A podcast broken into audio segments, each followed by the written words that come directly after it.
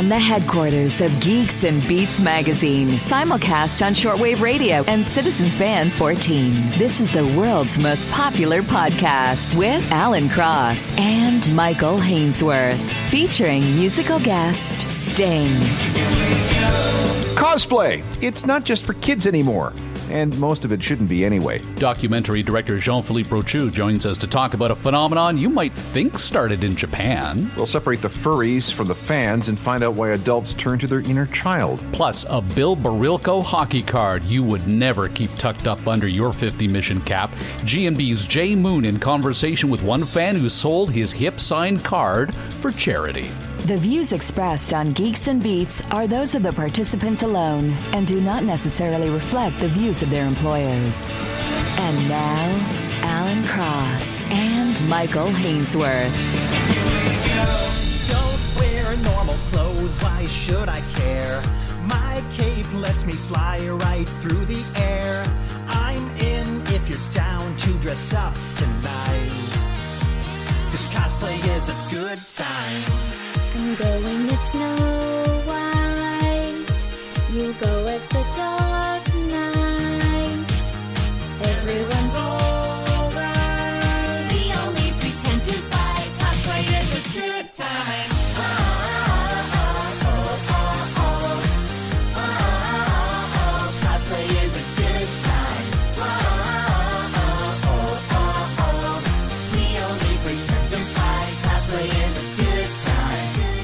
So I took my little one off to the Fan Expo in Toronto this past fall. Yes. Before I did, I said, "Hey, you, you know, there's going to be a big Star Trek component to this," and she was a huge fan of Star Trek Voyager. I introduced her to Star Trek through Voyager because I wanted her to have a strong female role model, and of course, Janeway as the captain was that. And I had bought her one of those Star Trek com badges, but specifically the model from Voyager because I had the original from Next Generation. Okay.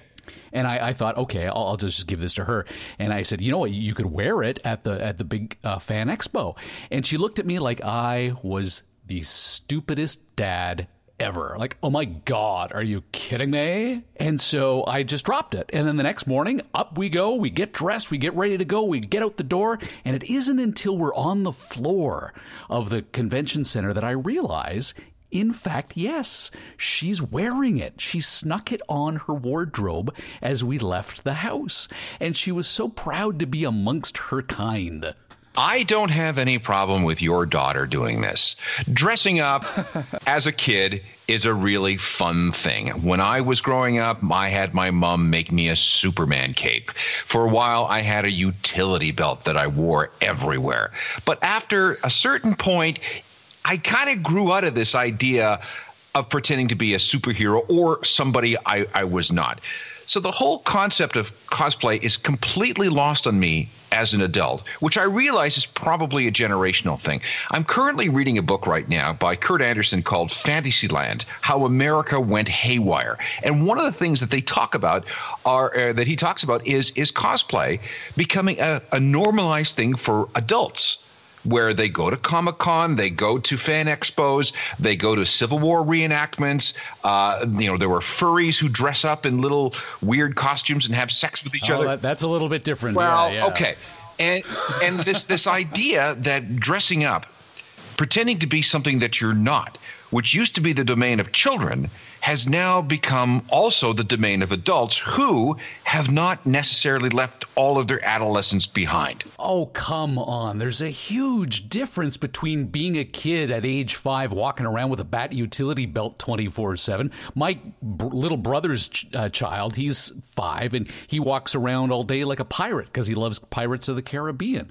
Uh, but the point that you just made was the point you made yourself, which is that they're not walking around all the time dressed as their favorite character. It's just this, you know, once a year the big show comes into town. They get all into it, and and it's it's a, a fascinating way to bond with your fellow fans. But this is something that is a recent manifestation of arrested adolescence.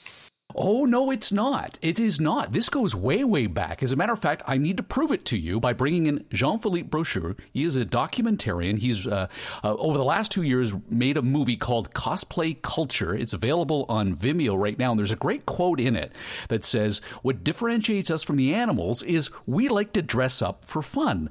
He joins us now from Mexico City. Good to have you with us. Hi. You're going to have to prove that, that Alan's just a little bit behind the times here. Am I right? If I recall correctly, dressing up for a convention like this goes all the way back to the 1930s. Yes, well, the first in the in the movie we explored that uh, the first convention the, uh, that took place in New York was in the 1930s, and it's the first time, as we know of in, in modern history, that somebody dressed up as a sci-fi character.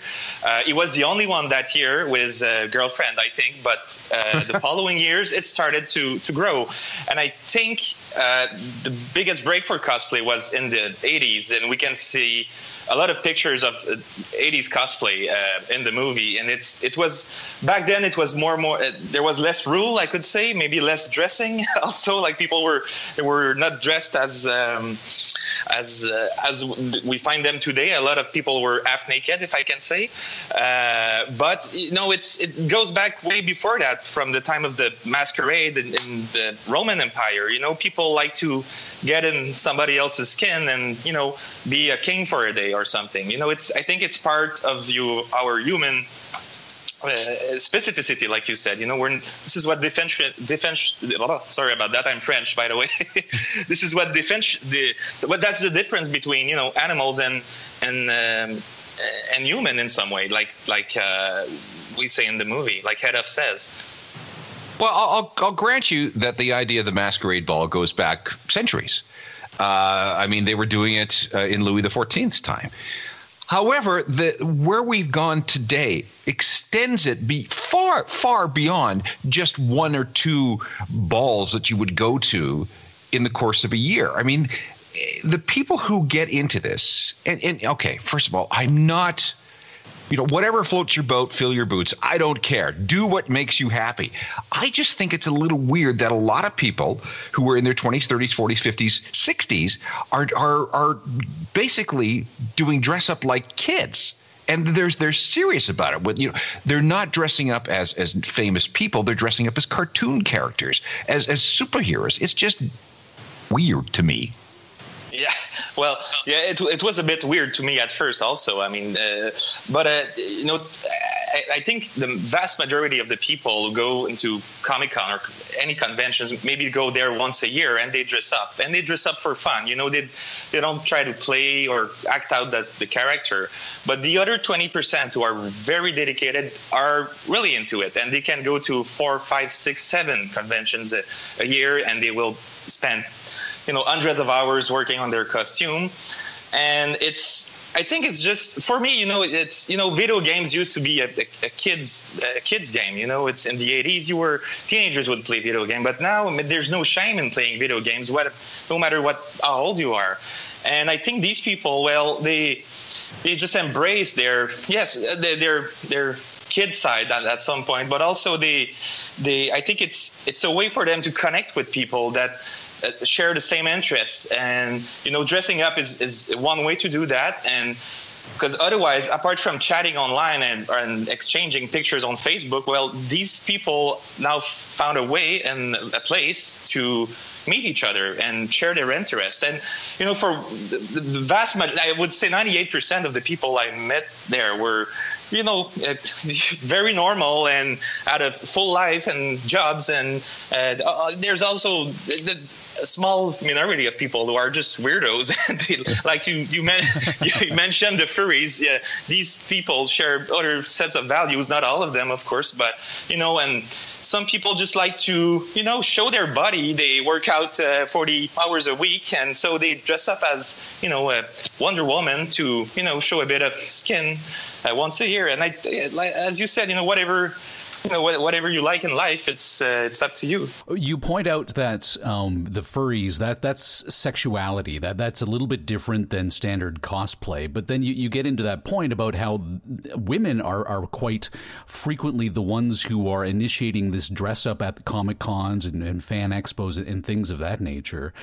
Give us a sense of of that because I know that when you go to these conventions, there are signs everywhere that say just because she's scantily clad doesn't mean you get to paw at her. Yeah, that's this is something very tricky. I, I you know, I asked the questions to many women about how they felt you know, having all these people, mostly men, sometimes staring at them, taking pictures. I think for the vast majority of them, they are happy to be there and they are proud of their body most of the time and they like the exposure and they like being watched and i think it's it's you know I, I, I took the feminist standpoint in the interviews trying to understand if this was a problem. And i think the, the problem is starting to be that uh, you know some people are going to these conventions to maybe uh, dress up but they don't really they're not really in uh, that much into the character or they don't love the character that much? Because it, you know first and foremost cosplay was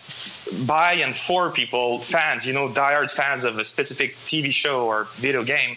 And now well you know you see a lot of people who, who looks at for example league of legend games where there's i don't know 50 characters and they take the sexiest one of them and they do their own uh, costume and they go out. And well but at the same time it's i think it's you know it, it takes a, different people for but uh, to make a world. But I, at the same time it's not something that's for me at least in canada and the, the conventions i've seen in the states most people who were there were very respectful. And the, the, the women and the men who show their body well they do it because they want to. And you know you don't have to because you can also you can choose the way you want to interpret a character, and you know it's up to you if you want to do a sexy uh, Wonder Woman or a more dark one, or uh, so.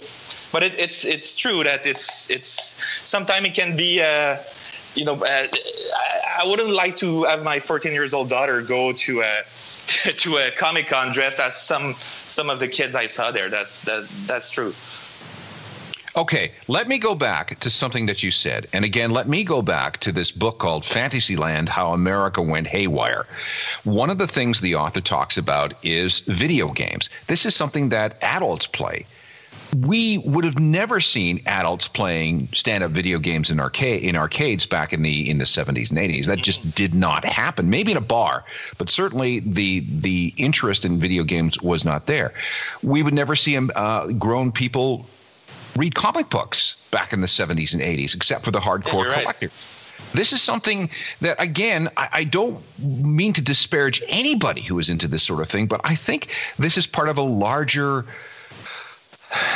uh, sociological phenomenon where we're seeing people stay with their childlike wonder, which you can take as a good thing or a bad thing, longer into into life. Does, does that make sense?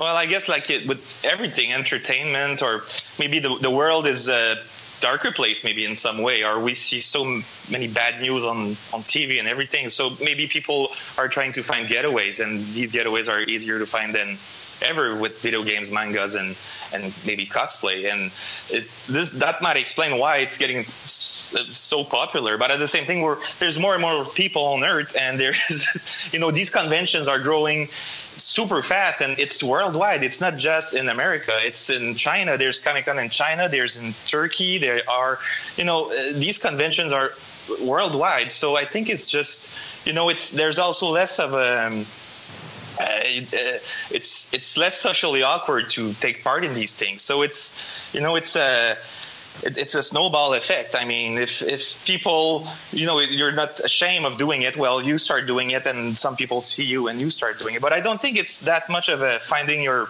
you know uh, staying a kid or maybe it's it's it's it's it's going to you know a fantasy land for for two days but all these people they're very aware of what they're doing. And it's just it's a it's a getaway from the you know uh, uh, uh, you know the nine to uh, five uh, uh, week they have and you know their mortgage and all the stress. And when you go there well you know some people go drive cars in circle for for fun or do or do paintball. I mean it's for me at the end it's it's the same thing. You know if you go sh- play war with your friends what kind of game is that? You know uh, shooting each other with paintball or or uh, so it's it's it's, it's just a way to get away and uh, i think it's uh, what, what i think a difference with video game that i enjoy with cosplay that it involves creativity. And it, it also involves meeting other people.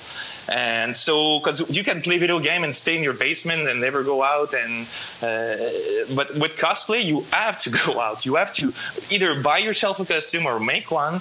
And you have to you know go in front of thousands of people. And they i think there's a lot of really shy people who really open themselves going to these conventions who met you know who made friends who met the love of their life. I met a few people who got married in cosplay. You know that's exotic but you know why not? And it's cheaper than doing it in in i don't know uh, cancun. I think as well, to your point, Alan, you know, there's a big difference between childish and childlike. And I think this is childlike and it, it gives us an opportunity to have that escape.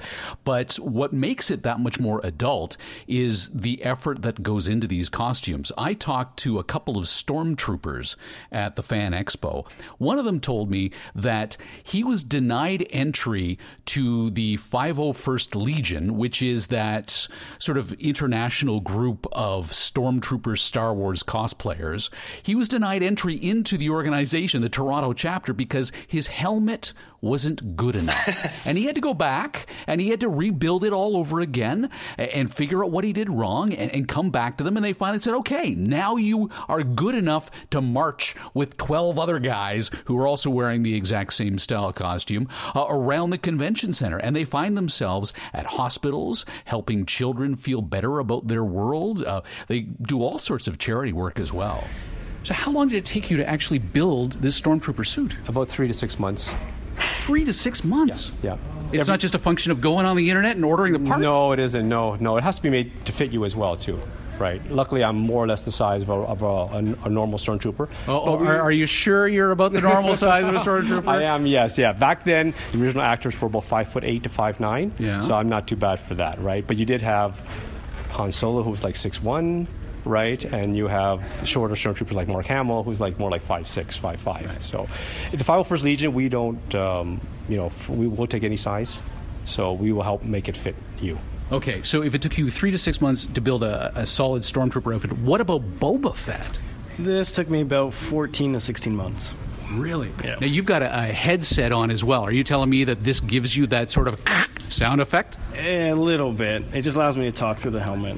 Now, one thing I never noticed with the original A New Hope, or any of, of the films for that matter, is that there was actually an LED readout on Boba Fett's breastplate. Yeah, there's an LED. There's actually a little flashlight in my wrist. Um, there's a lot of little things that are kind of hidden throughout the costume. What was the most difficult thing about building a Boba Fett costume? The helmet. Why? Uh, this is my second helmet because the 501st we have our tough standards, and the first helmet could not make the cut, so I had to make a brand new helmet from scratch and try again. Now, what was it about the first helmet that didn't make uh, snuff for the 501st? Because you guys take this very seriously. Yeah, the my first helmet was a little warp. Um, there's actual like slight flare to the helmet, and I just didn't get the flare right on the first time.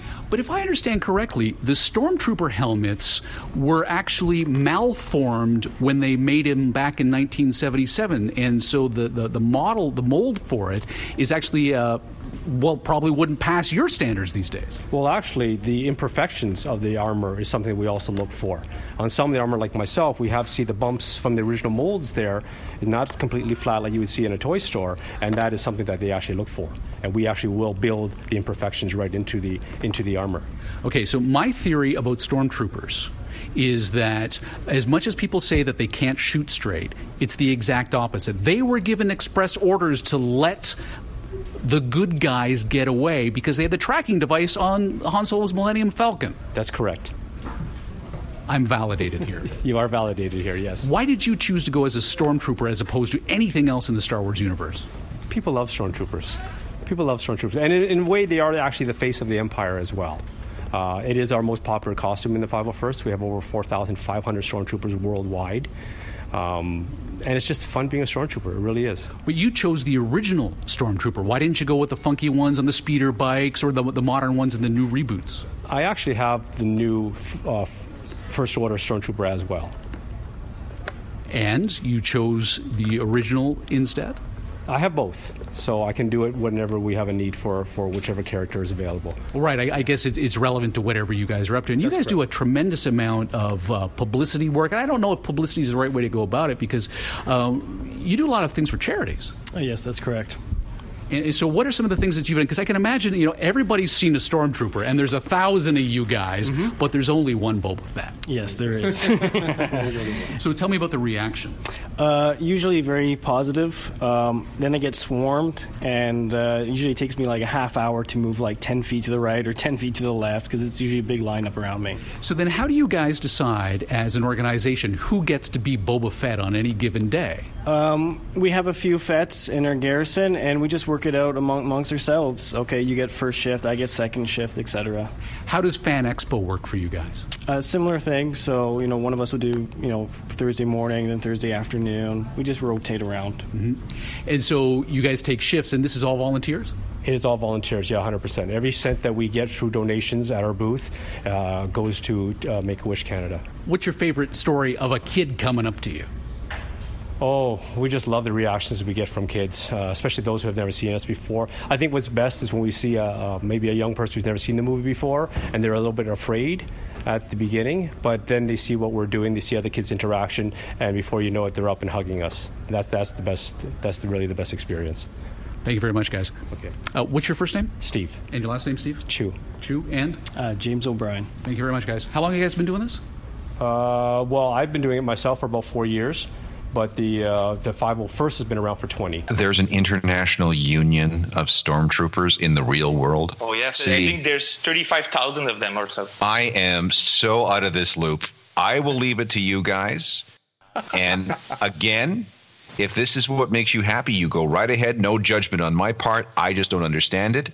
And I'll leave you to it. Jean Philippe, what is your favorite story of the two years you spent working on this film and interviewing people who decided one morning, yep, I'm going to get up and I'm going to dress up? Oh my God, that's a good question. There's so many things, uh, you know, that, that we can't see in the movie. I think the the story of Jake is quite interesting. It's uh, it, uh, this guy that is is cosplaying mostly one character. He's cosplaying Kakashi from the Naruto ma- manga series, and he's got about 18 different costume of that same character. And you know, it's sometimes he do other cosplay, but 95% of all he does is this, and he actually makes a living out of it. He he sells stuff on the internet, pictures, uh, autograph, and, and things like that.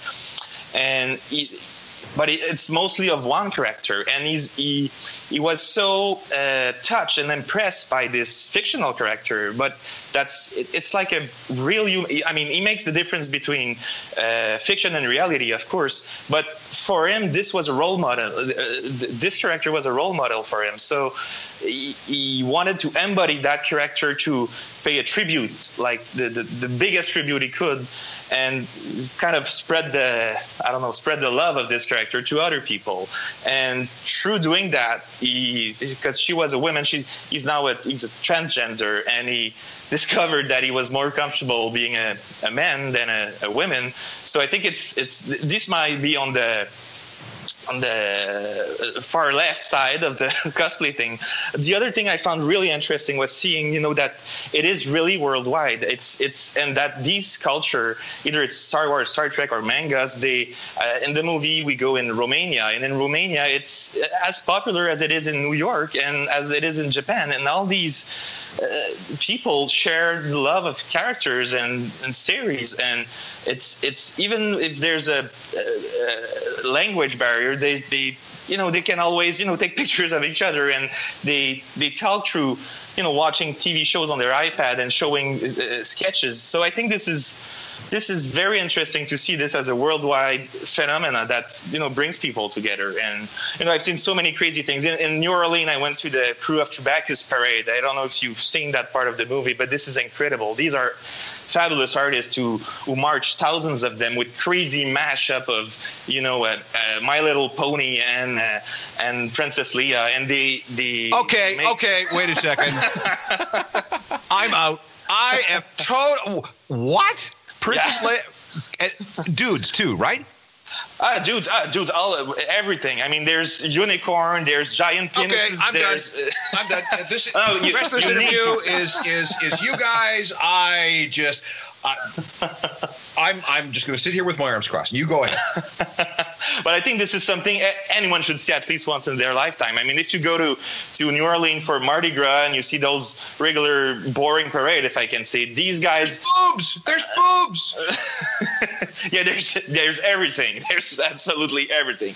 It's like the yeah, it's like the gay pride meets Comic Con meets uh, uh, Mardi Gras. It's it's uh, but it's very uh, and these people are true artists. I mean, the the, the things they develop, it's all uh, uh, um, uh, it's all handmade. They make these huge float. You know the cantina from Star Wars where they, they built it and it's rolling and they give beer to people when they, they so it's it's it's truly amazing what they do because there's not a lot of uh, I mean there's not really any laws for Mardi Gras so they can go very wild and it's you know it's all environmentally friendly what they do and it's it's truly inspiring. And they they rent this whole warehouse to set up the floats weeks and weeks in advance and it's it takes these people you know what a whole year to build what they want to build.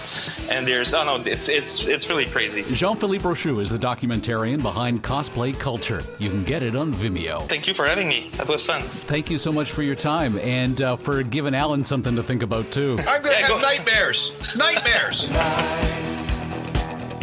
I wanna give it all to you.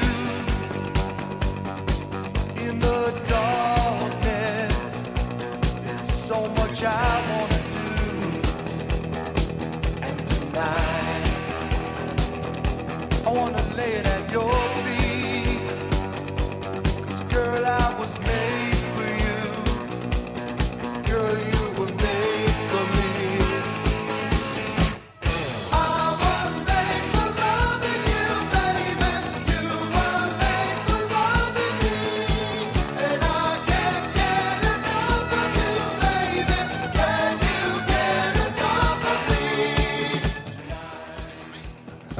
The How can you be so discombobulated about this considering you grew up listening to Kiss? well, yes. Okay, now let's just roll into this whole idea of cosplay and music. All rock and roll is pretty much cosplay. Let's let's face it. You dress up as something that is larger than life. You are a superhero. Um, I mean, I've seen how many people dress up as Kiss. I've seen how many people mimic Steven Tyler or Jim Morrison or Axl Rose with the headband. I, I, I totally understand it. So much of rock and roll is cosplay. And then we can also look at things like uh, you know, rock and roll fantasy camps because people spend lots of money to go to these camps, dress up, and then act out fantasies as rock stars. So I, I totally understand. Um, it's just this idea of Princess Leia interbred with My Little Ponies and unicorns walking down the street having a good time. I mean, I, tr- I'm I'm just I'm a very progressive person, Michael. I I, I clearly. am I am clearly I I have you know whatever you know makes you happy, but uh, okay, maybe maybe I just my capacity for understanding certain parts of the human condition is limited. I may have brain damage. Let's put it that way. I, I don't know. Uh, Princess Leia, My Little Pony, maybe it's stirring up feelings inside you that are concerning to you and, and you don't know how to deal with them. Let's not go there. But that, come on, you Let- have to. Let's come back though to to the to Kiss specifically because I was never a fan of Kiss growing up. I was never a fan of heavy metal growing up. It scared me as a, a little white bread, well-to-do boy. But there was a huge following of, of I'm not going to say children, but uh, late, early teens, late teens, uh, and I do remember there was a point where no one knew who the musicians behind Kiss were because of the makeup, and it was a big deal when the makeup came off for the first time. Yeah, they started in the early 1970s and they decided that their gimmick was going to be to dress up in these character costumes, you know, a bat, a cat, a starman, uh, a, spaceman, you know, these kinds of things. And it was very successful. Um, however, their fan base tended to be uh, adolescents and late adolescence. There were some people in, in their 20s that thought this is really cool and, and got into them. But when Kiss was around in their first generation, their first iteration, which would probably be to 77, 78, it really was. Uh, they were not taken seriously at all because of the costumes. Now, when they blew up and started making millions of dollars uh, with their concerts and selling millions of records, well, then people started to pay a little closer attention and realize that it was escapist fun. They did take it a little too far. There was that terrible movie called Kiss and the Phantom of the Park, which was a made for TV movie where they played themselves in character about some haunted amusement park. It was absolutely terrible. Oh, jeez. And uh, by the end of the of the 1970s, they had pretty much run that uh, horse into the ground. So they took off the makeup, and there, there was that whole thing. You know, okay. One of the things about Kiss is that they were big during the pre-internet era, so they fostered mystery, they fostered misdirection, they foster, fostered myth and legend.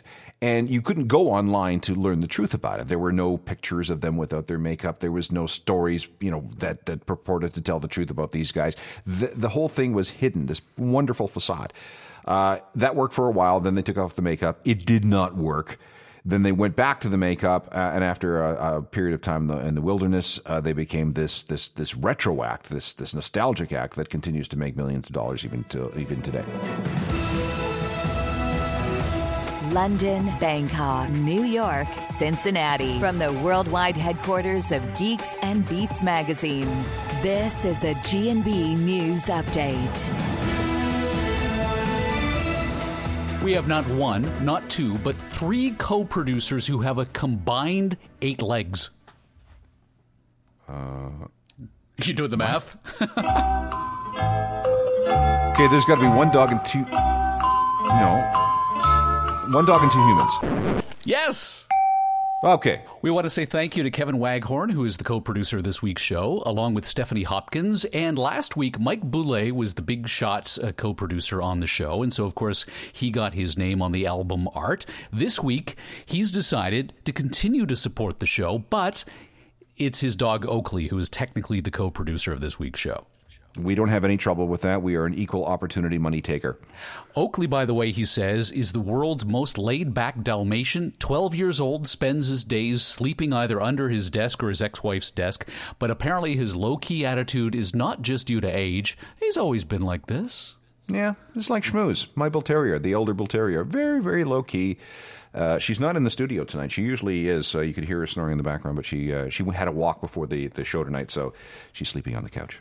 Stephanie Hopkins, meantime, uh, says that she's not only a big time music fan, but also a geek too. She says she grew up listening to you and the ongoing history of rock. Get the name of the program right, Michael. It is Ongoing History of New Music. I know, but this is what she wrote. Okay.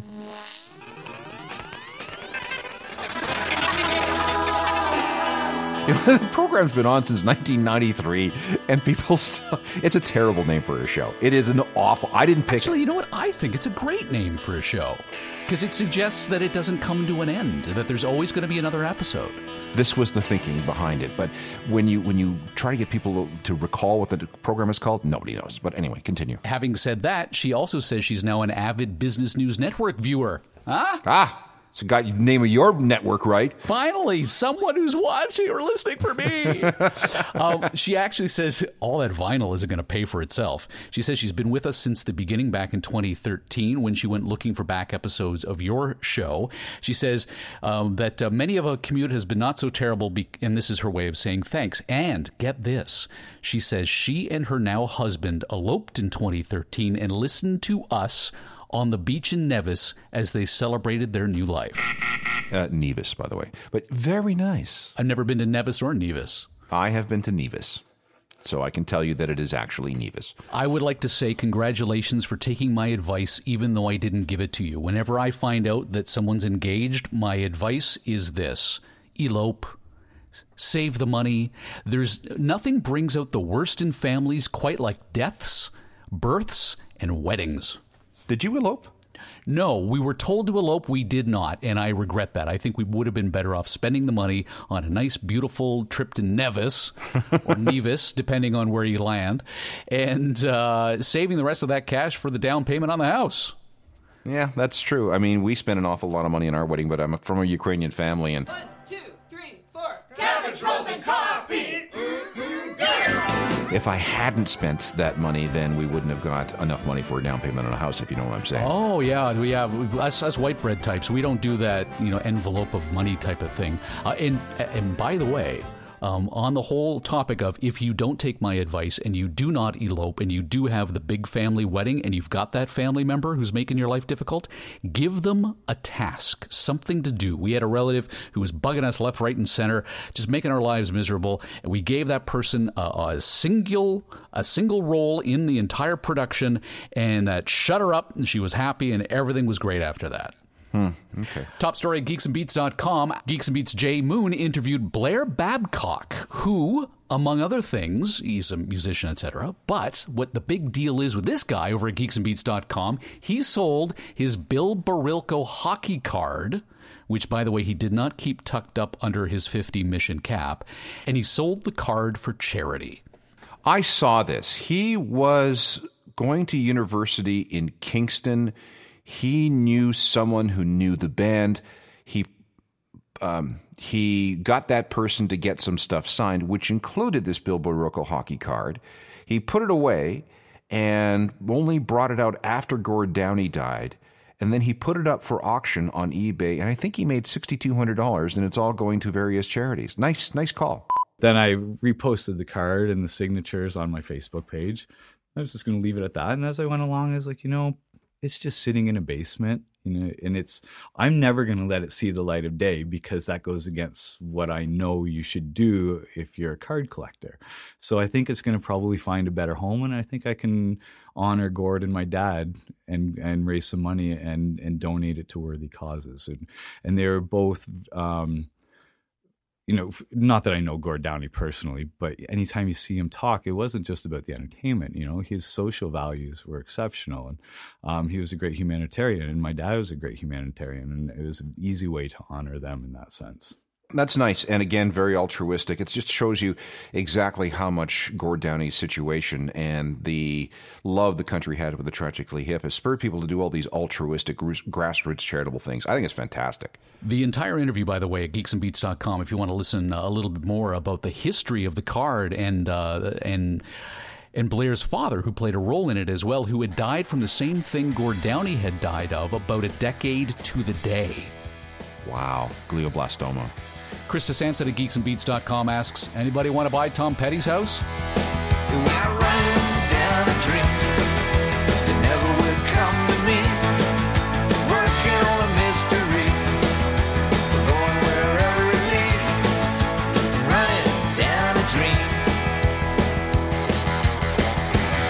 Yeah, I guess he's not going to be needing it anymore. Nope. Uh, He actually listed it in March of this past year for just under 6.2 million.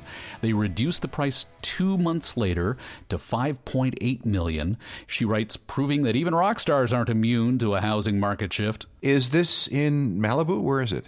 Lake Sherwood, California. Okay. I am going to LA on Saturday to see Morrissey at the Hollywood Bowl Saturday night. Um, I have a I have a free day on Sunday, so I may do a photo safari and see if I can find this place. Maybe there'll be an open house. Yeah, well, if you go to the geeksandbeats.com article, there's a link to where exactly you can find it in case you do, in fact, want to go stalking. Well, I can at least go to the front gate and have a look. So, did you get any kids uh, this past uh, Halloween at the door? Um, yeah, probably less than 30. My wife took care of them all. Yeah, we our problem is that we live on a street leading into a neighborhood and behind us are a series of courts and crescents. So the kids tend to stay on the courts and crescents because it's just a loop. Ah. To go to cover our street, you would have to go all the way to the end and then there's nothing. And then across the street, there's nothing because there's a park. So it's too much trouble to walk up and down our street. They just stick to the back roads in our in our in our subdivision. So that's basically what it was. Did you see this at Geeks and Beats? Shane Alexander reports that vinyl will help you get rid of a pesky ghost.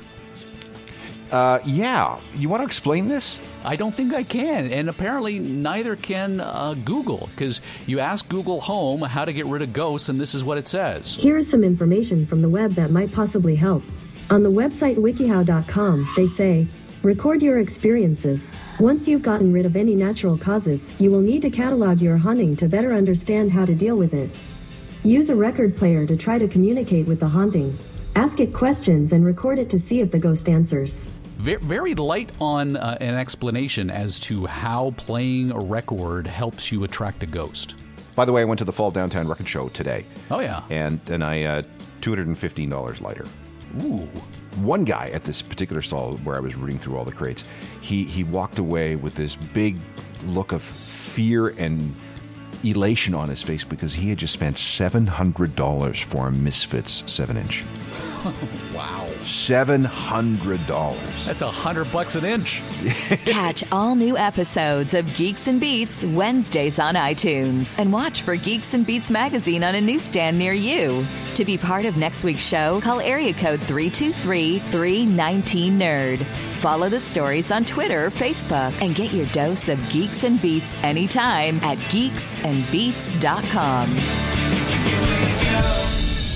The Geeks and Beats podcast would like to thank the National Science Foundation.